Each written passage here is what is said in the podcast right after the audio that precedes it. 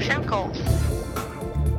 Hello, and welcome to Ocean Calls, the Euronews podcast for Friends of the Sea. I'm your host, Euronews science reporter Jeremy Wilks.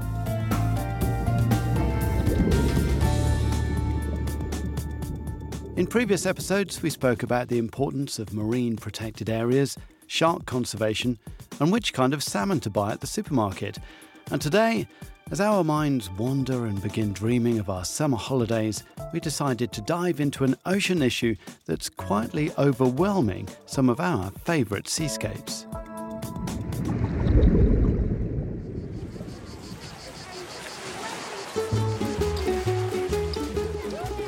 Lounging on a beach towel, listening to the waves, and enjoying the waters of the legendary Mediterranean Sea. Many of us have been there. In fact, the Med is the most popular tourist destination in the world, as well as being home to millions of people. But the Med is getting heat stroke. From May to August last year, nearly the entire surface of the Mediterranean was hit by a marine heatwave, and the warmer water is punishing natural ecosystems. So, why are the heat waves happening? What's the impact on corals and fish? And can we do anything about it? To discuss marine heat waves, I'm joined by two experts in the field Joaquim Garrabou, Senior Researcher from the Spanish National Research Council. Hello, Joaquim. Hello, hello, Jeremy. And Emma Cebrian, a researcher at the Centre of Advanced Studies of Blanes in Spain. Hello, Emma. Hello, nice to meet you. And at the end of the episode, renowned Swiss explorer and innovator Bertrand Piccard, the first man to fly around the world in a solar powered aircraft, tells us a moving tale of his family's ocean exploits. It's great to speak about these type of memories. okay. Emma, Joachim, now you're both working in Catalonia. Um, can we, kind of as non specialists, can we see the impacts of marine heat waves? I go to Catalonia on holiday quite often. would, would a, a normal person be able to see the impacts of these heat waves in that area? Well, I would say that the people that knows the sea, they can see it, the impacts. So the people that has been coming to the Catalan coast for the last 20, 30 years, they can see the changes because they are visible. But the normal people, most of the people, even the people that live in uh, in Catalonia and go every summer to the beaches, they don't realize what is going on. The dramatic things that we are witnessing now. The only thing that they see is that uh, okay, it's hotter, it's warmer, but they don't know what is happening under the surface. I agree with Kim. It's not um, easy to see snorkeling because not all habitats have suffered similarly. So those that are deeper, sometimes you can see some mortalities. And also, you don't need to be an expert to see dead gorgonians or dead corals due to the climate change. There are changes already in the Catalan coast that you can see only just putting your mask and your snorkel, like uh, the arrival of some thermophilic species. So these species that likes uh, warmer waters, or the, the proliferation of uh, different species like uh, the jellyfish blooms, for instance. It's something that has been also related to the, the warming trend that is happening now in the Mediterranean. So, can you just kind of paint us a, a broad picture of, of the problem of these heat waves that we're seeing, is it similar to the kind of heat wave that we might experience on land? Kind of what's happening? Yeah, I mean, sometimes they are linked. So when we see a heat wave in the air, we have as well a marine heat wave in the seas. And uh, the marine heat waves are linked to the warming trend that we are already experiencing in, in the Mediterranean.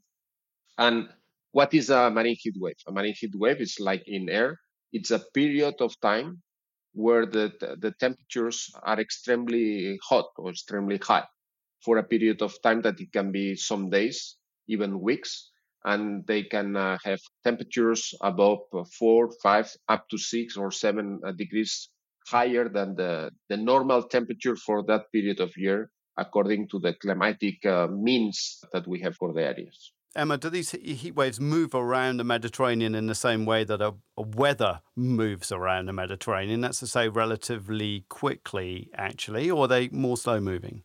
No, they move as the weather is moving. Many times the marine heat waves are quite related with environmental condition you have in the atmosphere.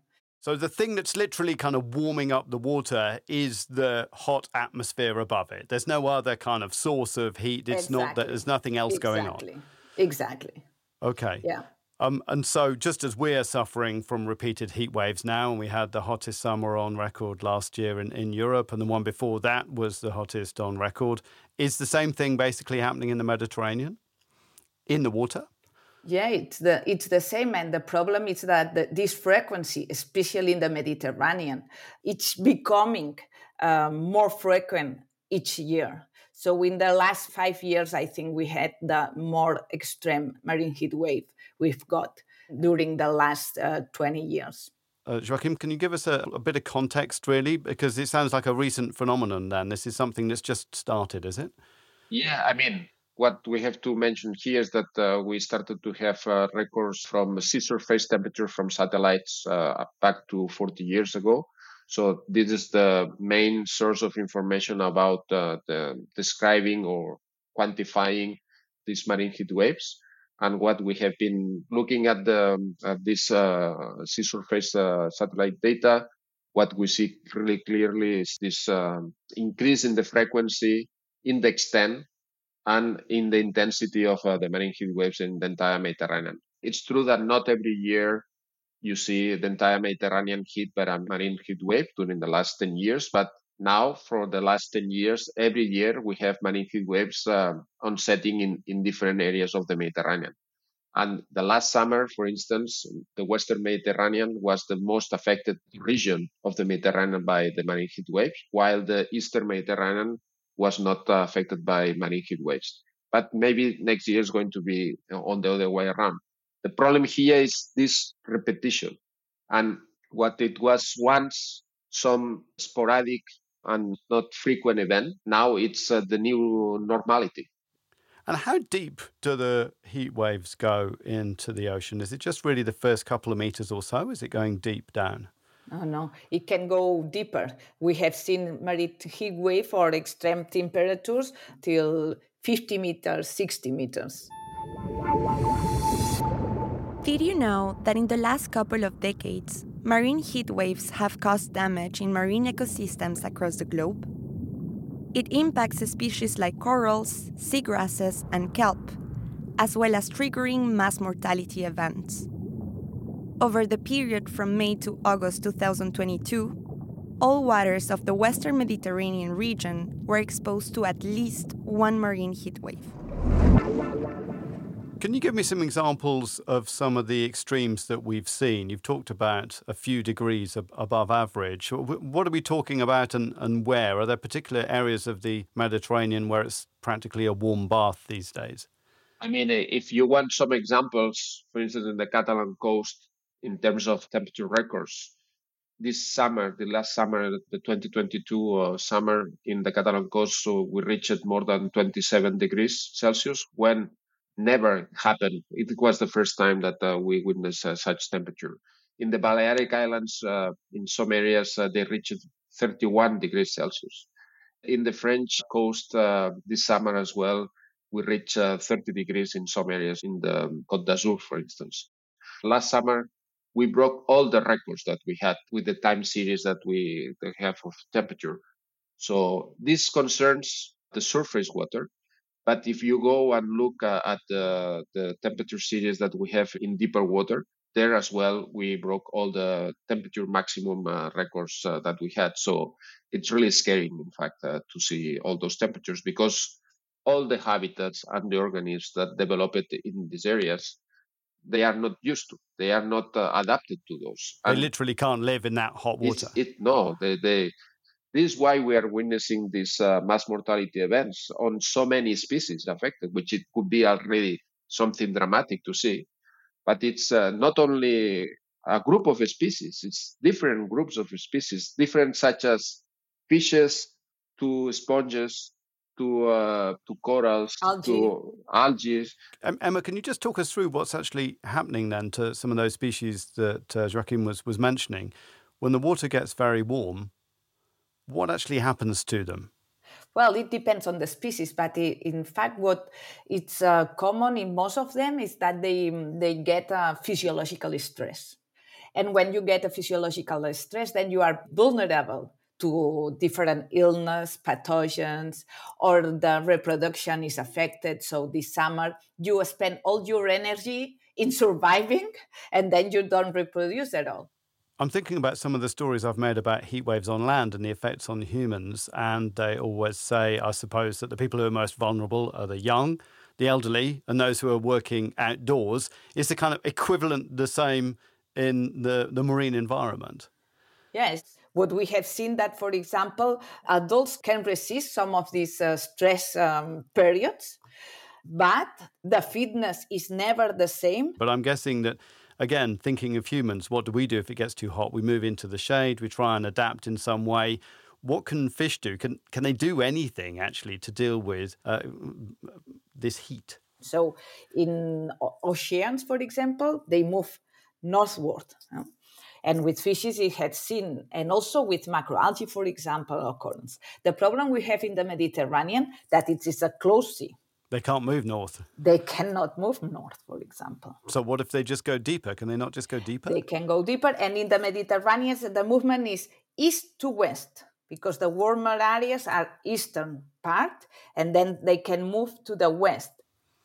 What does a heat-stressed fish look like? Can you, do you kind of see a change in their behavior? Can you see anything from the outside by looking at them? Well, then they they can die even if they can move and look for uh, thermal refuge in deeper waters. If they go deep, they can go there, but they don't find what to eat, for instance. So they have problems as well. Yeah. Then they they die. So or they suffer from uh, some diseases that as uh, Emma was mentioning that there are if you are under stress then you are more susceptible to uh, to suffer some uh, illness and we have uh, some records in the Mediterranean of, of um, for instance the groupers suffering these uh, viruses uh, diseases that uh, kill many of, of them yeah. for the other species that live attached to the substrate that they cannot move they are really long-lived species that they can live tens even hundreds of years they evolved in this way and now they are dying by thousands. So this is your uh, corals and gorgonians, those kinds of things. That, that Yeah. that's what's Yeah. dying out. But then I guess the fish suffer because they're not able to feed and reproduce. That's that's uh, where they're dying out, is it? Yeah, because uh, if we make the analogy with the forest, terrestrial forest, it's like we are losing all the trees. So the species that live hiding or uh, hunting because they can hide in the trees, they cannot find these places, and then you have less prey, and then there's a kind of a cascading effect on on the functioning of the system. Let's talk about invasive species because, as far as I've understood, um, the heat waves have kind of been encouraging them. Not that they came because of the heat waves, but that they came possibly for other reasons, through the Suez Canal, for example. But they've been taking advantage of the fact that the water is warmer. Yeah, yeah, this is the point. The invasive species arrive because of the humans. But uh, the problem that Mediterranean has a characteristic to have like a highway for the invasive, that is the Suez Channel. And all those species that arrive from the Red Sea has a warm affinity.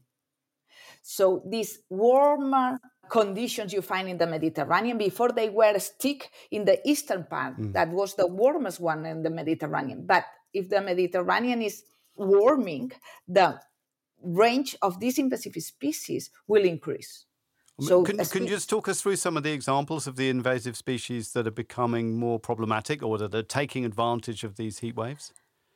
in my opinion, one of the most problematic species we have now in the Mediterranean are the Siganus. It's a grazer, it's a grazer fish, and where it has a great activity.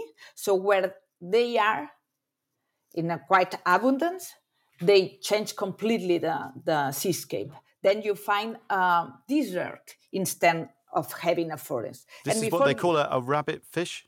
Yes, this is the rabbit fish. And it's incredible the impact they have. you don't need to be an expert. You put a mask and you don't see anything. It changes. It's like the moon. And now it's in Turkey, Greece, or Israel. But these species will increase the distribution while the environmental conditions will be optimal for them. So they're eating, eating everybody else's food? Yeah. In fact, for example, the native uh, species, it disappears because it cannot outcompete with the invasive one. The problem is not the impact on the competitor. The problem is that they impact overall ecosystem. What happens? What's the logical conclusion of that? I mean, that can't carry on forever. The logical conclusion, I would say, uh, we have to do something with the introduction of through the Suez Channel. And I think that everybody knows that for many years, scientists has advised about that, and nothing is done. On the contrary, eh? the Suez Channel each time is bigger with higher traffic. But can we do anything against that particular fish? I mean, can we try and fish them? Can we eat them, for example? Uh, in the areas where it's very abundant, is fished. And each time the fisheries of these uh, species are increasing and by the moment it has not been sufficient to stop its spread and its impact. Is there anything we can do about that? Not by the moment. We are studying which are the different things that can control them. Usually, it's impossible to control a terrestrial invasive species. Imagine in the sea. Yeah. So we have to act before.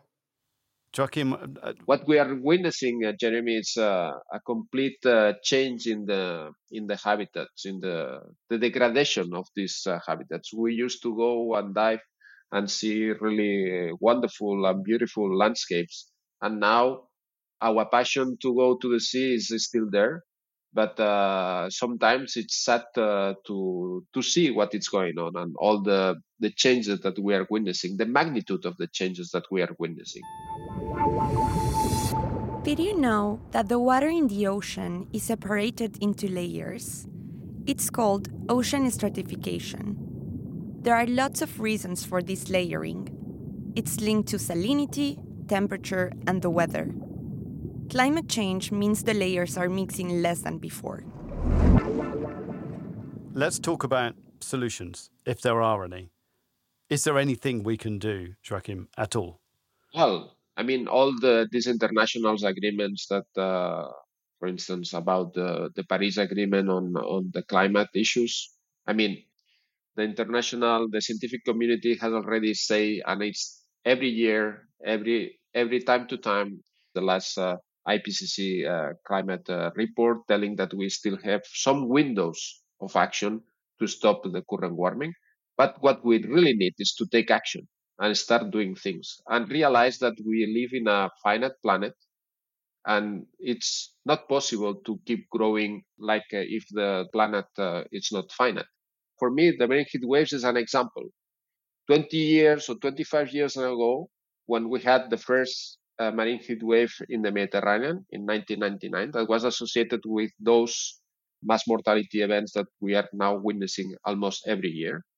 It was a kind of a episodic event, that ne- an unprecedented event. And we make the hypothesis that this could happen in the context of the climate change. And now it's the new normality is having these events. This is not uh, possible to sustain is, for the ecosystems. Is there anything we can do and maybe this sounds silly or ridiculous, but is there anything we can do to actually cool down the ocean on localized areas, maybe in areas where we know it's particularly sensitive? Is there anything you can actually physically do? No. It will, it will waste a lot of energy on that. Imagine. There has been some proposals of uh, cooling down some areas with putting kind of uh, fans under the water to make the colder water from deep layers to the to the surface. But this at the ecological scale, it makes no sense. I mean, uh, we will be wasting our, our, resources. It would be just as ridiculous as I think to imagine some kind of pump that's going to move the cold water up. No, no. I think also you will be moving cold uh, currents and all that. So probably the impact you will have will be worse or unexpected at what you want. One of the things that you can think also to do locally that it has to go with other global measures, but is to have as best preserved as possible all the ecosystem we have. It's not the solution because they can be affected, but we have seen that for some impacts, if they are in a good conservation status, sometimes they can resist better. No, this completely in line with the recent agreement of the Biological Diversity Convention, right? So that protect 30% of the ocean and land by 2030. Yeah. And the rationale behind this is precisely this. Let's have uh, nature in the best conditions to be able to resist and to recover from the impacts that is going to happen. But as, I mean, as, yeah. as far as everybody is telling me, and when you read the IPCC report that you were talking about, we're just going to continue with our path of warming. We're going to get more and more of these heat waves. We're going to get parts of the Mediterranean Sea that turn into kind of desert, aren't we? But, or, and are there areas that are already basically lost because of these heat waves? Yeah.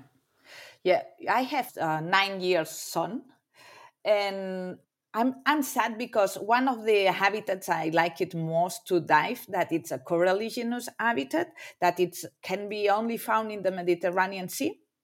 I think he will never see as I've seen. He won't have the chance. What would you so, like to see? What would you like to see in terms of action from the European Union to deal with heat waves better? Uh, whatever are the different actions that we have to do to reduce the, the cause of the climate change and the cause of the, the, the marine heat waves, which is the concentration, the increase of the concentration of uh, greenhouse gases. We have to work for this. And from our side, or at least from our side, mm. we can have the agreement of protection, protecting uh, 30% of the sea. But the current figures for the Mediterranean is that we only have 8% of the Mediterranean protected in some way. This is the first thing. So we have a lot of uh, work to do ahead to reach this 30%.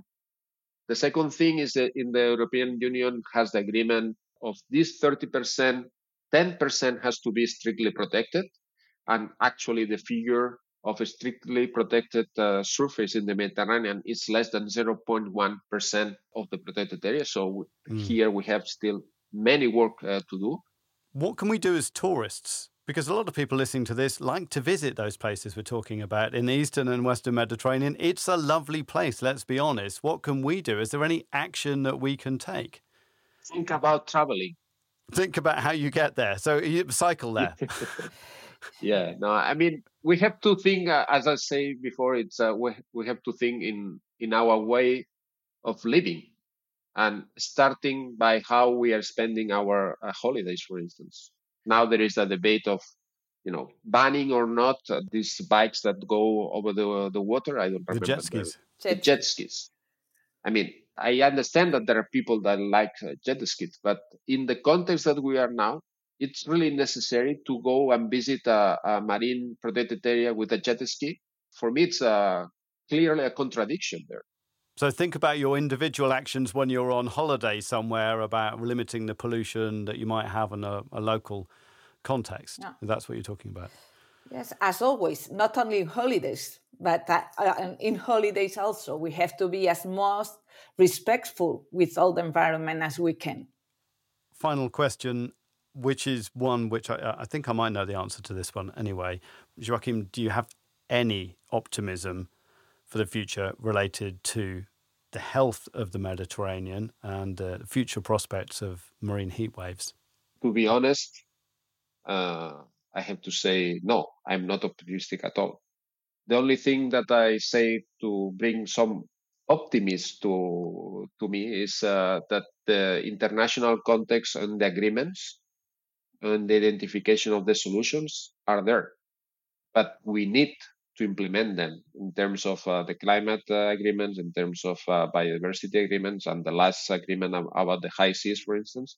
All these instruments that are already available to us, we have to speed up in the implementation. And if we make it, it's not going to be the solution for tomorrow. It's not going to be super optimistic, but the hope, at least, we will be not uh, losing the hope. Yeah, I I agree. I'm I, I'm we have to be ready to understand the Mediterranean as partly different, not uh, as it was like 20 years ago. And the only thing that um, gives me some hope also is that in the last year, I see the society more aware. And it's the first step. It doesn't mean that um, we will do something in a short time, but it's the first step.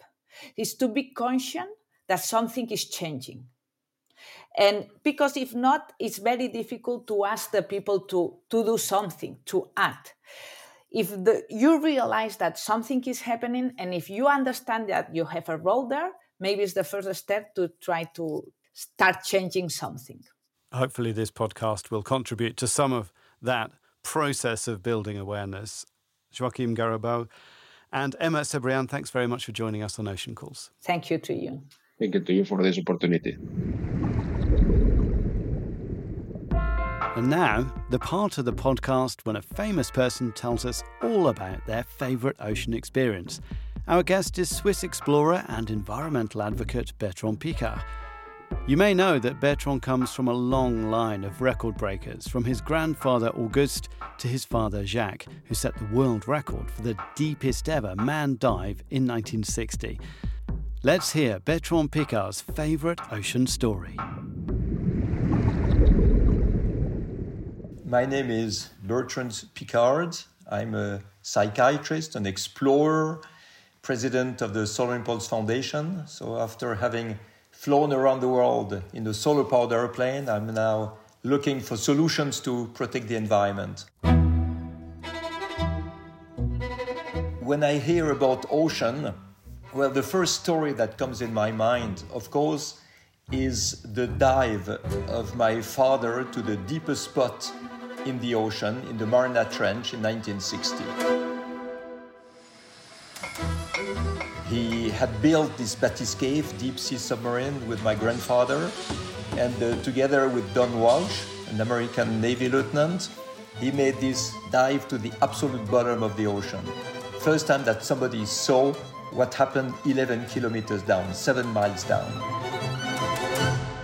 To his surprise, there was a fish, a couple of shrimps, and that was so important because in those days, the governments wanted to drop the radioactive waste to the bottom of the oceans, thinking the trenches were desert and it would disturb nothing and nobody. But seeing a fish down there, it showed that there was oxygen. Oxygen can only come from the surface, where the phytoplankton is producing it. So it obviously meant that there were vertical currents from the surface down to the bottom, and that if you throw something toxical down there, it would be completely mixed with the water and pollute the entire ocean. So when he came back, it was a big relief for all the scientific world. And for me as a child, he was telling me, you know, scientific exploration, this is not to beat a record. This is to make a better quality of life. It should be for the common benefit of everybody. In the late 1950s, all the navies of the world could dive a couple of hundred meters. And uh, my grandfather and my father, together with a little group of engineers, built a machine that could go seven miles down, 11,000 meters down. And uh, that was so impressive in those days that just private people could achieve something like that. I asked my father if he was afraid during this dive, and he told me the only fear I had was the fear that something would go wrong before we would touch the bottom and we would have to abort the dive and go back up. That was his only fear. He really wanted to, to touch the bottom to see if there was life down there. He had lived 10 years for that with my grandfather together building this Bathyscaphe. It really gave me the wish to become an explorer myself. But difficult to be an explorer when you are a teenager in the early 70s.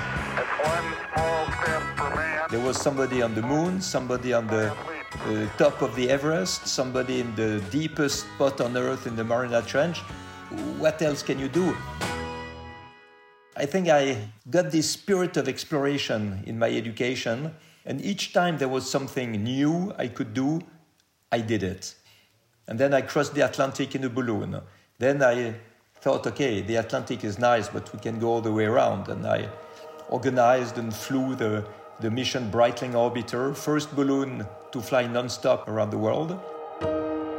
And that's brought to Solar Impulse to do it again, but not with four tons of liquid propane, but to do it with no fuel at all, just the sun as the only source of energy and flying on a solar powered airplane above oceans.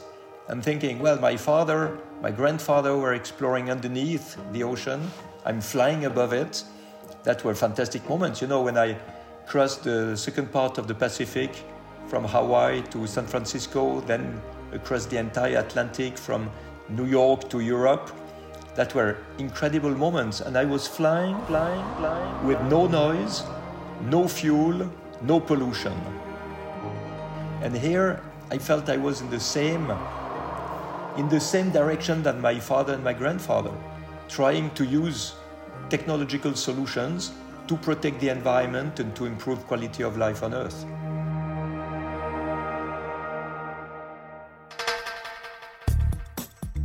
Our thanks to Bertrand Piccard for that story.